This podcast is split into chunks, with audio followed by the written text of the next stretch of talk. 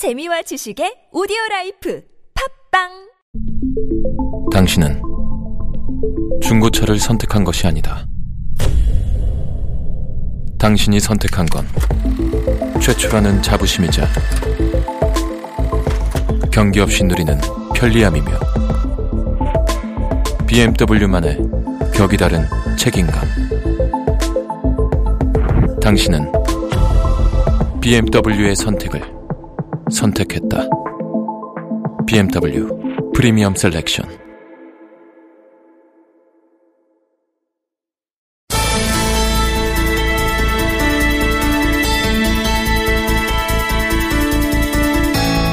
네, 더불어민주당 경선 분위기가 뜨거워지고 있습니다. 이 네거티브 공방에 현장 투표 결과 유출건까지 겹치면서 이 캠프 간 설전도 뜨거워지고 있는데요. 자, 그래서 저희가 오늘 특별한 토론을 준비를 했습니다. 문재인 안희정 두 후보 캠프의 어, 두 분을 모시고 잠시 맞토론을 벌여볼까 하는데요. 자, 한 분 한 분 소개해드리겠습니다. 문재인 후보 캠프의 총괄 선대본부장을 맡고 있는 송영길 의원입니다. 의원님. 네, 안녕하십니까. 네네, 안녕하세요. 자, 그리고 안희정 네. 후보 캠프의 의원 멘토 단장을 맡고 있는 박영선 의원입니다. 안녕하세요, 의원님. 안녕하세요. 네네. 네. 자, 두 분 잠깐 인사 나눠주시고요. 네, 안녕하세요. 네네. 네. 네. 뭐 워낙 잘 아시는 사이시니까. 네. 어, 이게 뭐 후보 간 이게 뭐 공식 그 토론 이런 건 아니기 때문에 엄격하게 시간은 제한을 하지는 않겠습니다만 그래도 그러니까 공평한 진행을 위해서 한번 발언을 하실 때 대략 한 2분 정도의 시간을 드리겠습니다. 물론 칼같이 뭐 자르지는 않겠습니다만 네. 융통성 있게 진행을 하더라도 과도한 발언 독점은 좀 삼가해 주시길 부탁을 드리면서 토론 시작을 하도록 하죠. 어, 지금 뭐 현안이 되고 있는 게 네거티브 공방인데요. 문재인 후보가 먼저 이 네거티브 하지 말자고 제안을 했으니까 이 송영길 의원께 먼저 발언 기회를 드리는 게 맞을 것 같습니다. 왜 이런 제안을 했고 이런 문제 제기를 했을까요?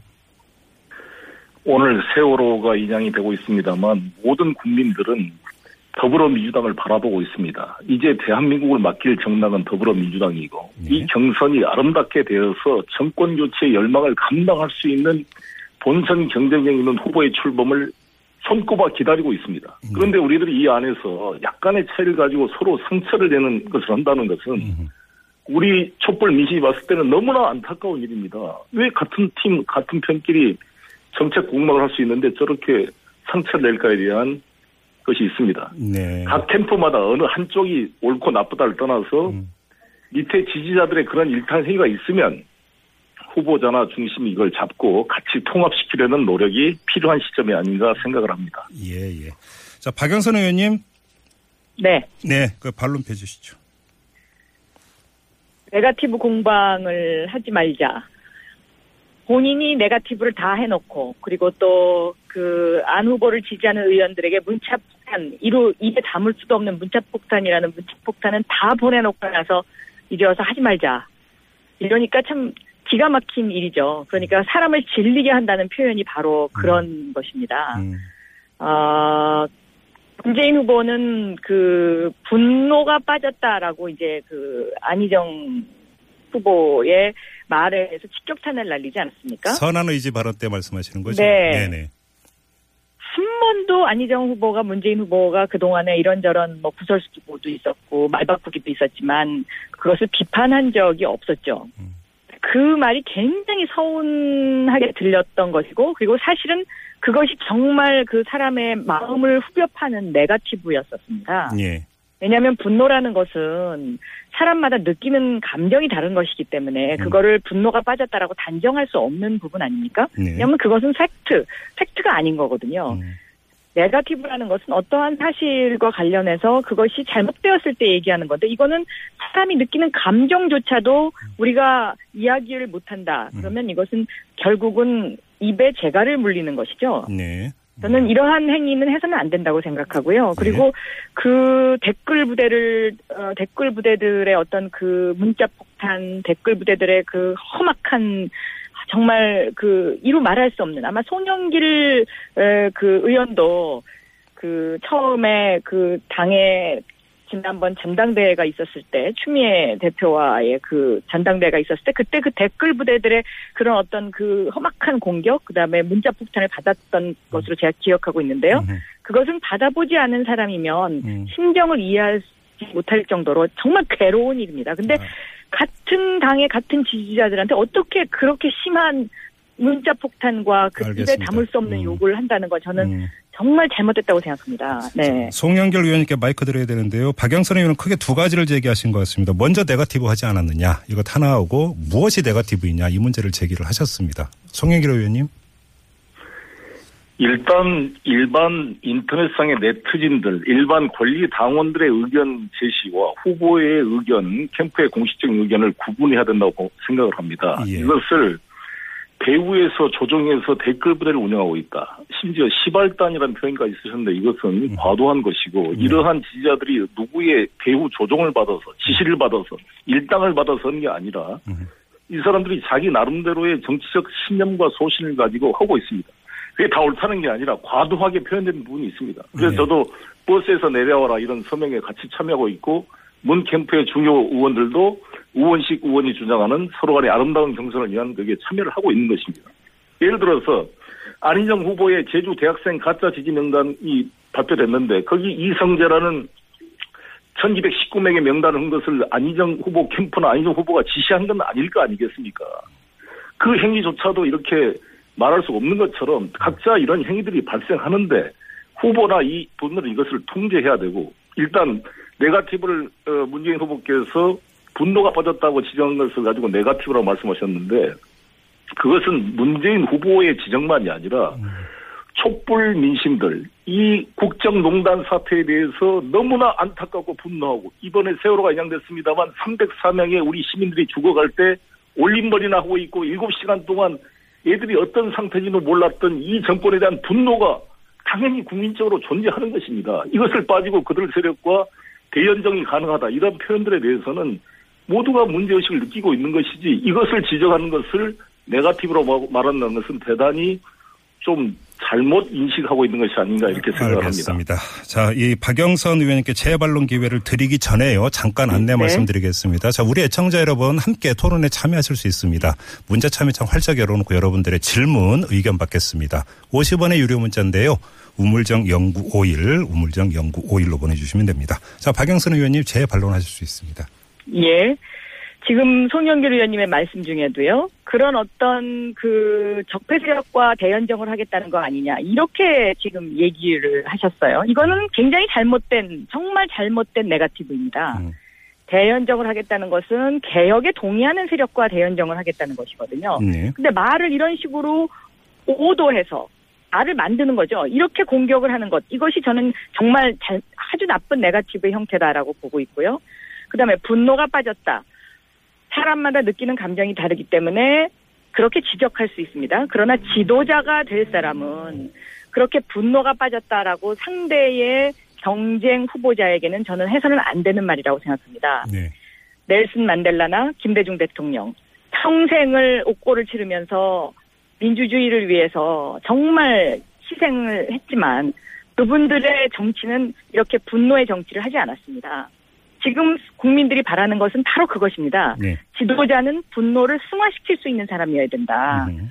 그런 어, 그런 거기 때문에 저는 그 말은 만약에 예를 들면 송영길 의원님이 분노가 빠졌다고 지적할 수 있는 거 저는 그건 받아들일 수 있습니다. 그러나 후보자인 적어도 대한민국의 미래 대통령이 되겠다고 하는 사람이 분노가 빠졌다고 상대 후보가 한 이야기를 직격탄을 날리는 것 네. 저는 그것은 분노를 분노로 갚겠다는 음. 결국은 피바람을 불러일으키고 선과 악을 구분하는 분열의 정치를 하겠다는 낡은 틀의 정치다라고 저는 그렇게 생각합니다. 알겠습니다. 자, 이 네거티브 공방에 대해서 이제 두 분의 네, 송, 송영길 의원님 다시 반론하시겠습니까?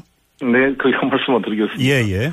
우리 문재인 후보께서 분노라는 게 어떤 사람에 대한 분노가 아니라 이 잘못된 형태에 대한 분노. 그 분노는 정말 우리가 사랑하기 때문에 분노가 있는 것입니다. 분노가 있기 때문에 그 사랑에 기초한 분노를 말씀드린 거고 이러한 지적에 대해서 우리 양희정 후보가 워낙 착하신 분이라 좀 상처를 입으셨다는 것은 참 안타까운 일인데요. 음. 대통령이 되려고 한 사람은 이보다 심한 엄청난 공격을 받습니다. 그 정도로 상처를 받으면 대통령 되기가 쉽지가 않습니다. 얼마나 많은 노무현 대통령도 마찬가지고 이 공격과 희화와 조롱을 받으면서도 그거를 웃어 넘길 수 있을 때. 이 국민의 마음을 통합시킬 수 있는 지도자가 되는 거고요. 문재인 후보는 4년 내내 이러한 것에 시달리면서 미소를 잃지 않고 나름대로 이 점잖하게 대응하면서 여기까지 왔다는 사실을 기억해 주시기 바라겠습니다. 네, 박영선 의원님께도 그러면 재벌론 기회를 드려야 되는데. 예. 네. 저는 문재인 후보가 그 웃음을 잃지 않고 4년 내내 왔다고 하고 뭐 엄청난 공격을 받았다고 하는데요. 그 공격이 다 문재인 후보로부터 시작된 것이거든요. 그래서 문재인 후보의 적은 문재인이다라는 말이 있을 정도로 저는 어떤 부분이 문재인 후보의 가장 큰 문제라고 생각하냐면 2012년 대선 때도 제가 그 당시에 선대본부장을 했는데 이 NLL 발언과 관련해서는 상대방한테 대응하지 않는 것이 좋겠다라고 굉장히 많이 그 조언을 했었습니다. 음. 그런데 결국은 그 우리들의 조언을 받아들이지 않고 본인이 고집스럽게 그, 그 이야기를 나가서 해갖고 결국은 그 NLL 그 함정에 빠져서 선거를 졌거든요. 또 얼마 전에 그 전두환 장군 표창장 발언의 그 계기가 된 그 내 인생의 이 한 장의 사진 이것도 TV 토론팀이 골라줬다. 나는 잘못이 없다라고 책임을 전가했습니다. 저는 이런 이런 것처럼 문재인 후보는 모든 사안에 있어서 그 모든 사안의 그 원인 제공자로서의 어떤 그 일을 계속 말을 그런 식으로 해왔기 때문에 결국은 공격을 받은 것이지 다른 이유 때문에 공격을 받지 않았기 때문에 음. 저는 그래서 이것이 그 지도자로서의 리더십에 문제가 있는 것 아니냐 네. 그런 반론을 제기할 수 알겠습니다. 지금 뭐 네거티브 공방 되다가 자연스럽게 그 박영선 의원께서 리더십 말씀을 하셨으니까 이번에는 박영선 의원에게 관련된 질문일 수도 있습니다. 안희정 후보가 어, 연설에서 누가 들어도 문재인 후보를 겨냥한 리더십 문제 제기를 했습니다. 자, 그럼 이거는 정당한 어떤 비판이고 후보 간 검증을 위한 정당한 비판이다. 이렇게 그 스스로 평가를 하십니까? 그렇습니다. 왜냐하면은요, 우리는 본선을 치러야 됩니다.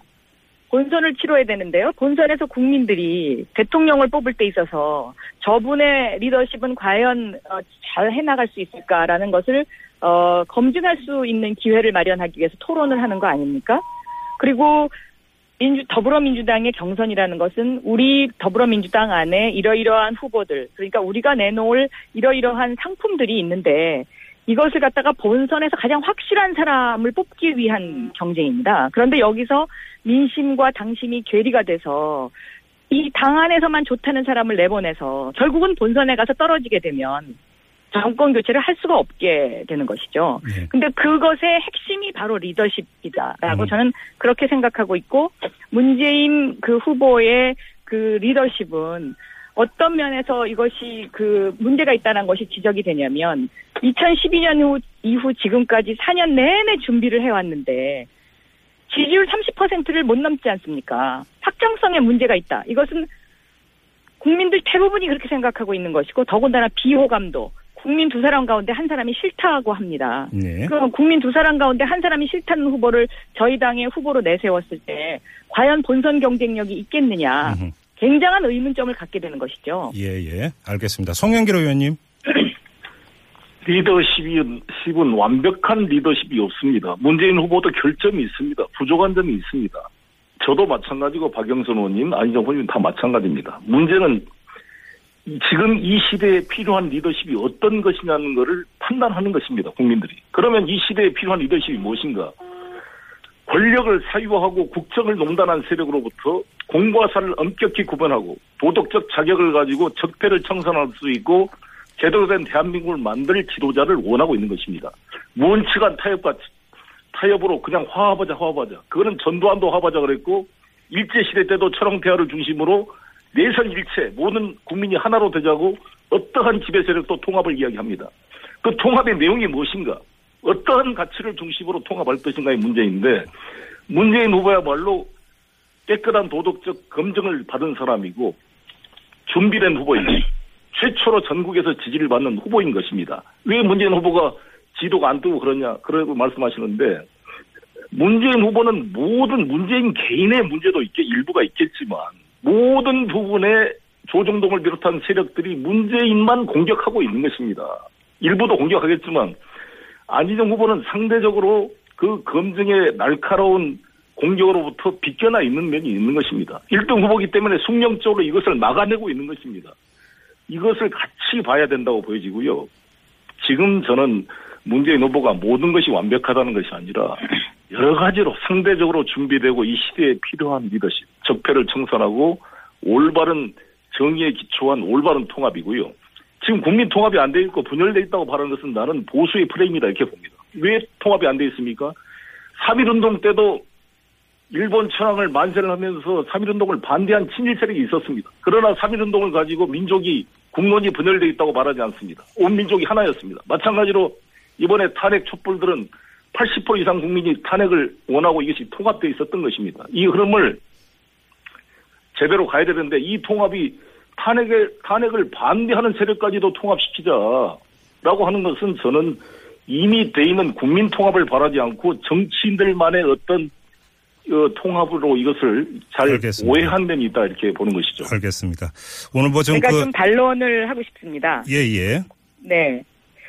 지금 송영길 의원님 말씀하신 것은 크게 네 가지로 키워드를 정리할 수 있을 것 같은데요. 권력의 사유화, 도덕적 잣대, 적폐청산, 통합 이렇게 네 가지로 말씀을 하셨어요. 예. 그런데 첫째, 권력의 사유화와 관련해서는 지금 문재인 후보 캠프에 약 천여 명의 인재 영입한 것. 이것은 저는 권력의 사유화라고 볼, 수- 보여, 볼 수밖에 없습니다. 왜냐하면 이 천여 명의 인재 영입이라는 것은 대통령이 되기 위한 사적인 어떤 그 루트를 통해서 들어온 사람들이거든요. 공적인 루트를 통해서 들어온 사람들이 아닙니다. 다음 두 번째 도덕적 잣대. 이것은 그 천여 명의 그 영입 인재들이 제대로 검증되지 않았습니다. 그래서 정말 많은 사람들이 이미 문제를 일으키고 구설수에 휘말려 가지고 어 그만둔 사람들이 너무 많죠. 다음 세 번째 적폐청산. 적폐청산은 적폐 적폐를 청산해야 되지만 이것이 최종 목적이 돼서는 안 됩니다. 적폐청산을 통해서 새로운 대한민국으로 가야만 통합이 가능한 것이거든요. 그런데 문재인 후보는 적폐청산까지만을 이야기합니다. 결국 이것은 선과 악을 구분해서 이분법적으로 나라를 운영하겠다는 것입니다. 그런데 여기서 차이점은 무엇이냐? 안희정 후보는 적폐청산을 방법론으로 해서 결국은 새로운 미래를 제시해서 통합을 국가 통합을 하겠다는 겁니다. 더 이상 분열과 갈등을 조장해서는 안 된다는 것이죠. 지금 그 송영길 의원께서 일본 천황이라는 단어를 사용하셨습니다. 제가 왜 이것을 예- 예를 드냐면요. 일본 천황이라고 얘기하는 거하고 천황 폐하라고 얘기하는 거는 다른 겁니다. 그런데 지난번에 전두환 장군 발언에서요. 전두환으로부터 상을 받았다고 얘기하는 거와 전두환 장군으로부터 상을 받았다고 얘기하는 것은 다른 것과 똑같습니다. 네. 알겠습니다. 자, 그 송영길 의원께 다시 재반론 기회를 드리고요. 다음에 다른 주제를 여쭤보도록 하겠습니다. 송영길 의원님. 일단 한 천여 명이 모였다는 것은 이 많은 인재 풀을 가지고 거기서 훌륭한 인재를 고르는 것입니다. 이게 지금 무슨 공직을 임명한 것도 아니고 우리 지지하는 사람들이 모인 겁니다. 박영선 의원님이나 저나 선거운동할 때 자기를 지지해주겠다 오는 사람을 가지 가라 그럴 수가 있습니까? 이거는 선거운동 캠프라는 것이고 권 정권을 잡게 되면은 엄정한 절차를 통해서 검증을 통해 공직에 임명이 된다는 것이기 때문에 그래서 분리해서 봐야 된다는 말씀을 드리고 그리고 적대 청산만 하고 그 이야기를 안 한다는 것은 오해이고요. 실제로 새로운 대한민국을 만들기 위해서 하고 있고 얼마 전에 김광도, 김호기, 김상조 보수 진보를 넘어선 세 분을 영입했을 때 김광도 의원이 박근혜 대통령의 경제 교사였다고 박 의원도 비판하셨지만 박 의원께서도 이 모임에 많이 참석했잖아요. 김광도 저는 비판한 적이 김옥이- 없는데 네네. 아 그렇습니까? 아, 죄, 죄송합니다. 네. 약간 네. 예, 그런 비판이 있었던 그런 아니, 식으로 다른 쪽에 있었는데. 문저 민 문재인 그 후보 쪽에서 제가 마침 의원님. 그 박- 발언을 한 그래, 것을 좀- 좀, 예, 비판했다고 이런 말을 만들어갑니다. 박영선 네. 의원님 그 조금 이따가 다시 발언 기회 드리겠습니다. 일단 송영길 네. 의원님 발언 기회 마저 드리고요. 네. 네. 네. 네, 네. 송영길 의원님 말씀 이어가 주세요. 그래서 이런 네. 보수 진보를 넘어서 새로운 대한민국을 만들기 위한 인재 풀을 모은 것으로 이해하면 될 것 같고요. 네. 이분법적 사고는 아니고 음, 제가 말씀드린 대로 통합이 되려면 올바르게 정의를 세워야 통합이 되지. 뭔가 이 잘못되고 헌법을 부정하는 세력들을 용인해주고 포함하면서 하면서 하는 통합이 아니라 이거는 야합이 되는 거 아니겠습니까? 그러면서 저는 올바른 정의의 기초에서 올바른 통합으로 완전히 새로운 대한민국을 만드, 만드는 것이 지금의 시대적 요구이다. 이 말씀을 다시 한번 드리고 네. 저희가 이 엄정한 절차를 지금 많은 모인 사람 중에 다 자원봉사로 와 있고 저도 무슨 우리들이 다 무슨 월급을 받는 것도 아니고 다 자기 돈 들여가면서 문재인과 함께 이 시대적 소명을 관철해 보고자 모인 순수한 열정을 가진 사람들이 모여 있다는 것을 이해해 주시기 바랍니다. 알겠습니다. 잠깐만요. 자, 그 시간이 지금 한 3분 정도밖에 남지 않았는데요. 제가 그 토론 진행 의원님 잠깐만요. 의원님. 장, 네. 박영선 의원님 잠깐만요. 제가 하나 확인하고 이어가겠습니다. 혹시 두 네. 분 상당히 바쁘신 걸 알고 있는데요.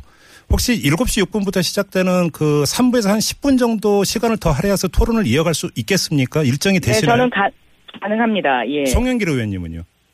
네, 뭐 괜찮습니다. 좀 일정을 조정하죠, 뭐. 아, 괜찮겠습니까? 그러면 저희가 이 7시 7시 네, 저희가 잠깐 7시에 그 뉴스가 나갔고 7시 6분부터 3부가 시작이 되는데 그 잠깐 쉬시고 그때 어, 한 10분 정도 토론을 더 이어가도록 하겠습니다. 두 분 동의하신 걸로 제가 받아들여도 되는 거죠? 네. 알겠습니다. 자, 그러면 아, 한 번씩의 발언 기회만 더 드리겠습니다. 어떤 문제가 있냐면 이 현장 투표 사전 유출 문제와 관련해서 또 이야기가 아, 되고 제가 있는데 근데 잠깐만요. 예, 제가 예. 조금 전에 하신 말씀에 대해서 저한테 네. 말, 기회를 주셔야 될 것 같은데요. 알겠습니다. 그럼 그 발언 기회를 네. 드리겠습니다. 네. 송영길 의원님께서 헌법 불법 세력을 용인해준다. 이런 말 한 적 없거든요. 안희정 후보가. 네. 개혁에 동의하는 세력과 연정을 하겠다고 그랬지 헌법을 인정하지 않는 세력과 연정하겠다고 얘기한 적이 없습니다. 그런데 문재인 후보 측에서는 계속 이런 식으로 말을 갖다 오묘 오묘하게 만듭니다. 음. 그리고요. 제가 음. 김광두 교수 영입 저 영입한 거를 한 번도 제가 비판한 적이 없습니다. 그런데 마치 이것을 비판한 것인 양 그렇게 계속해서 말을 만들어요. 제가 오물이라는 얘기는 한 적이 있고요. 그, 그 얘기가 물론 제가 정식으로 브리핑을 한 것은 아닙니다. 기자분들하고 점심 식사를 하면서 한 얘기인데요. 네네. 그, 그때 그 표현이라는 것은 무엇을 지칭하냐면요. 그 천여 명의 영입 인사들 가운데 문제의 인사들이 굉장히 많지 않았습니까? 네. 그분들을 지칭한 겁니다. 그런데 이거를 마치 제가 무슨 그 천여 명의 인사들을 지칭한 것 인 양 그런 식으로 계속해서 언론에다가 알겠습니다. 이야기를 하더라고요. 네네. 자, 잠깐, 그러니까 송영길 의원님께 1분만 더 드리고 지금 시간을 마무리해야 되기 때문에 7시 6분으로 넘어가겠습니다. 송영길 의원님. 네, 현장 개표 그 파문 그 때문에 아니요, 혹시 그런데요. 그러면 그 문제는 7시 아, 6분에 그건 나중에 여쭤보고. 이야기하고요. 예, 예. 지금 박영선 또 의원님이 말씀하신. 예, 의원님 말씀에 대해서 네.